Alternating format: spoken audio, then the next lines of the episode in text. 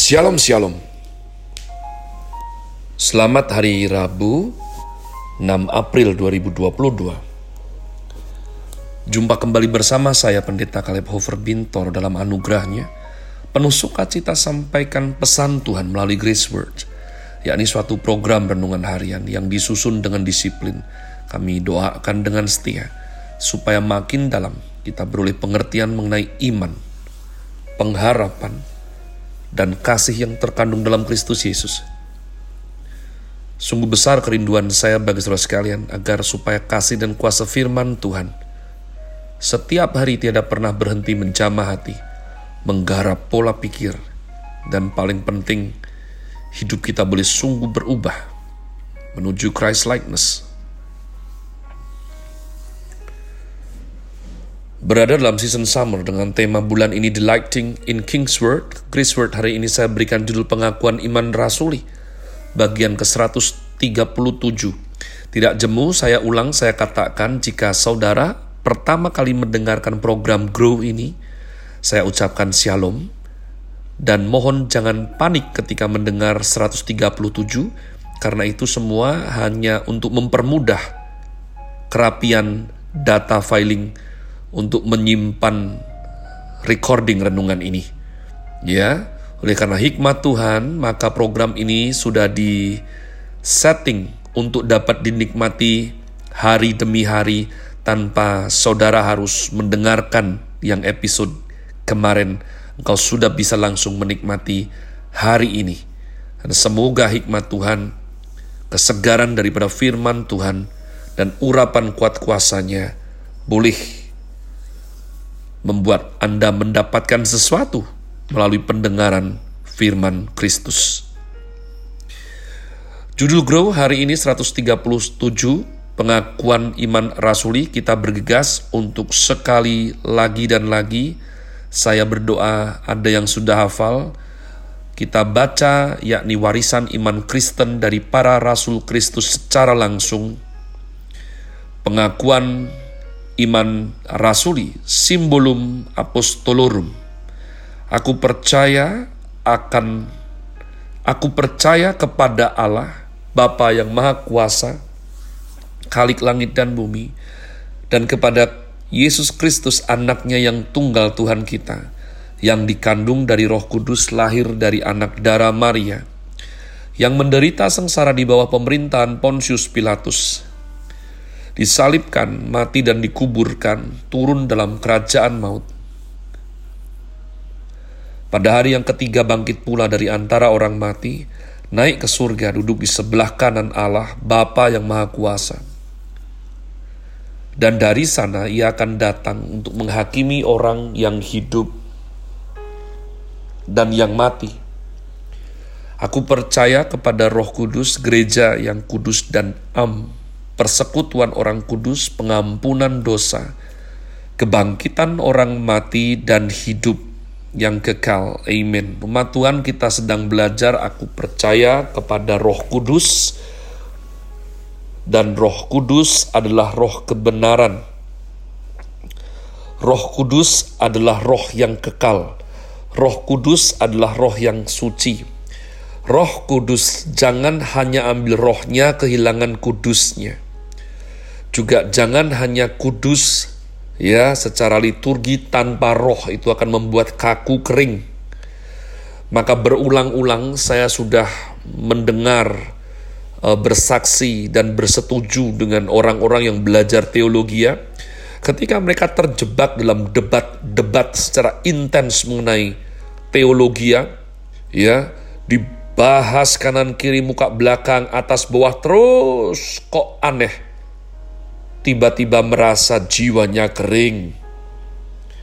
Sebab memang firman kebenaran itu untuk dilakukan, bukan hanya untuk debat saling serang dengan ayat umat Tuhan.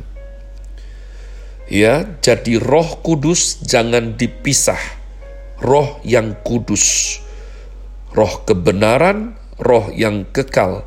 Jika kita ingin melihat seorang hamba Tuhan penuh roh kudus atau tidak, maka saya katakan, perhatikan dia. Lihat apakah ia secara konsisten mencintai Tuhan. bagaimana hidupnya berjuang untuk kudus tidak, dan bagaimana ia mencintai kebenaran dan keadilan. Kalau engkau melihat seseorang pribadi yang terus-menerus dalam gaya hidup yang mewah, yang dikejar adalah yang dunia kejar, maka curigalah, boleh kok curiga, ya asal dilakukan dengan sopan ya. Lupa curiga sopan itu bagaimana ya? Jangan melempar kotoran. Kau curiga, kau amati, kau uji, karena memang firman Tuhan mengizinkan, ujilah roh. Ya, ya, hanya ada dua kata, ujilah aku. Satu di Maleaki 3 ayat yang ke-10 perjanjian lama, ujilah aku mengenai persepuluhan. Yang kedua adalah mengenai roh, ujilah roh kata Tuhan. Apa betul roh Tuhan atau bukan? Jadi perhatikan umat Tuhan. Bagaimana dia hidup.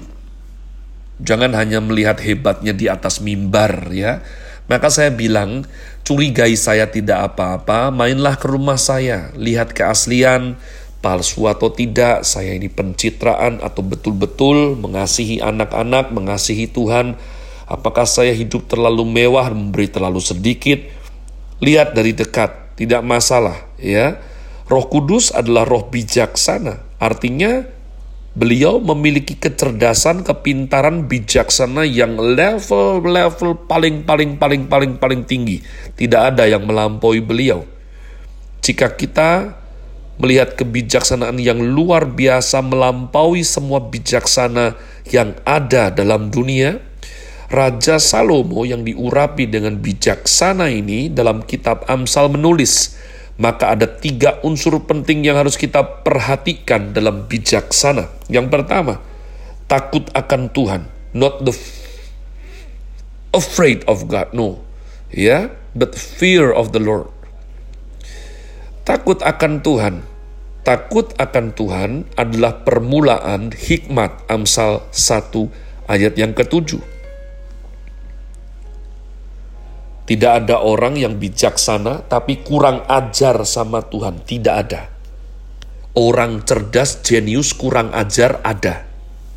Ya, saya ulang-ulang. Knowledge is the content of our mind, but wisdom is the way of our life.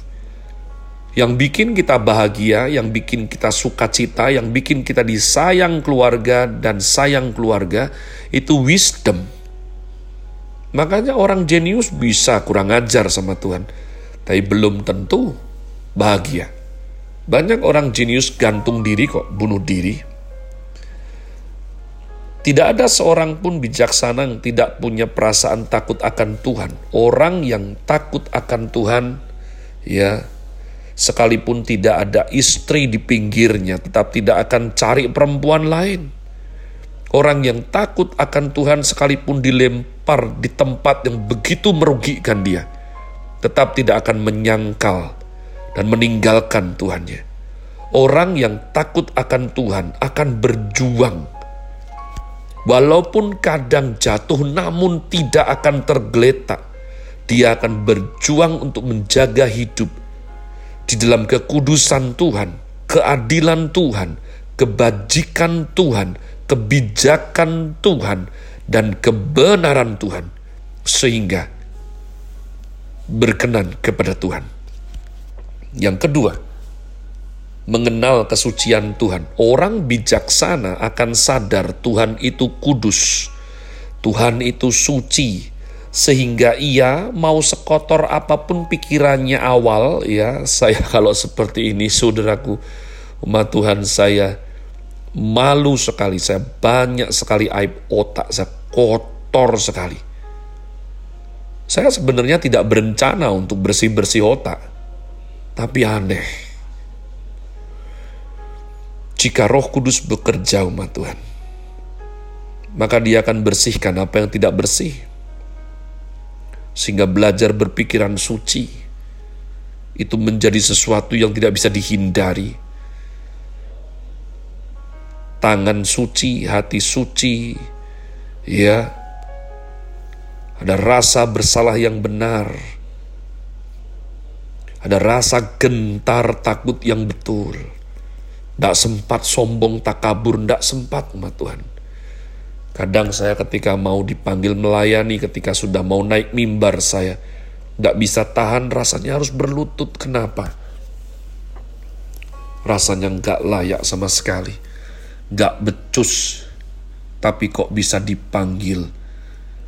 Kok bisa dipantaskan, diundang untuk melayani firman Tuhan. Jadi umat Tuhan, inilah yang dikerjakan oleh Roh Kudus di hati setiap orang yang sungguh sayang, cinta, anak Tuhan, ya, murid Kristus. Jadi, hanya dengan demikian, maka kecerdasan dan intelijensia kita itu tidak dipakai salah kaprah. Yang ketiga, Ciri khas daripada yang dikatakan oleh Raja Salomo, yakni mengembalikan kecerdasan kepada kebenaran Tuhan. Konsep rasio dalam pemahaman Katolik Roma berbeda dengan Protestan. Setelah reformasi ada perubahan besar khususnya mengenai pemahaman mengenai rasio.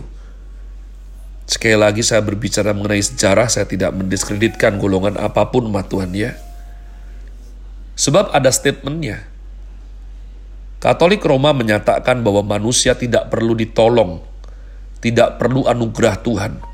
Cukup dengan rasio yang dicipta Tuhan. Manusia dapat membuktikan dan menemukan Allah ada. Hanya dengan teori yang masuk akal, manusia akan menerimanya dan beriman bahwa Tuhan itu ada. Rasio adalah fungsi paling penting di mana manusia berbeda dari binatang tidak ada binatang yang memiliki rasio atau pertimbangan, dan tidak ada manusia yang tidak memiliki rasio. Jadi umat Tuhan besok dua hari ke depan saya akan jabarkan lebih dalam, namun rasio saja belum cukup umat Tuhan. Mengetahui benar salah, baik jahat, sudah dimulai sejak manusia makan buah pengetahuan yang baik dan yang jahat. Dan betul adanya, kita bisa langsung mengerti. Namun mengerti dan bijaksana memilih yang baik, itu dua hal yang berbeda. Saya berdoa supaya bijaksana yang daripada Tuhan boleh menerangi hati nurani kita sekalian dan kita boleh mengalami inspirasi daripada roh kudus. Have a nice day.